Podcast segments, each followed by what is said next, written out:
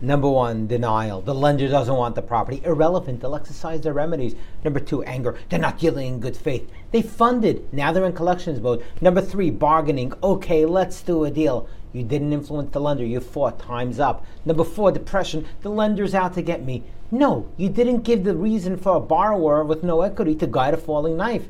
Number five, acceptance. Okay, who can help me? Now it's too late. You should have asked this question 90 days before the problem started.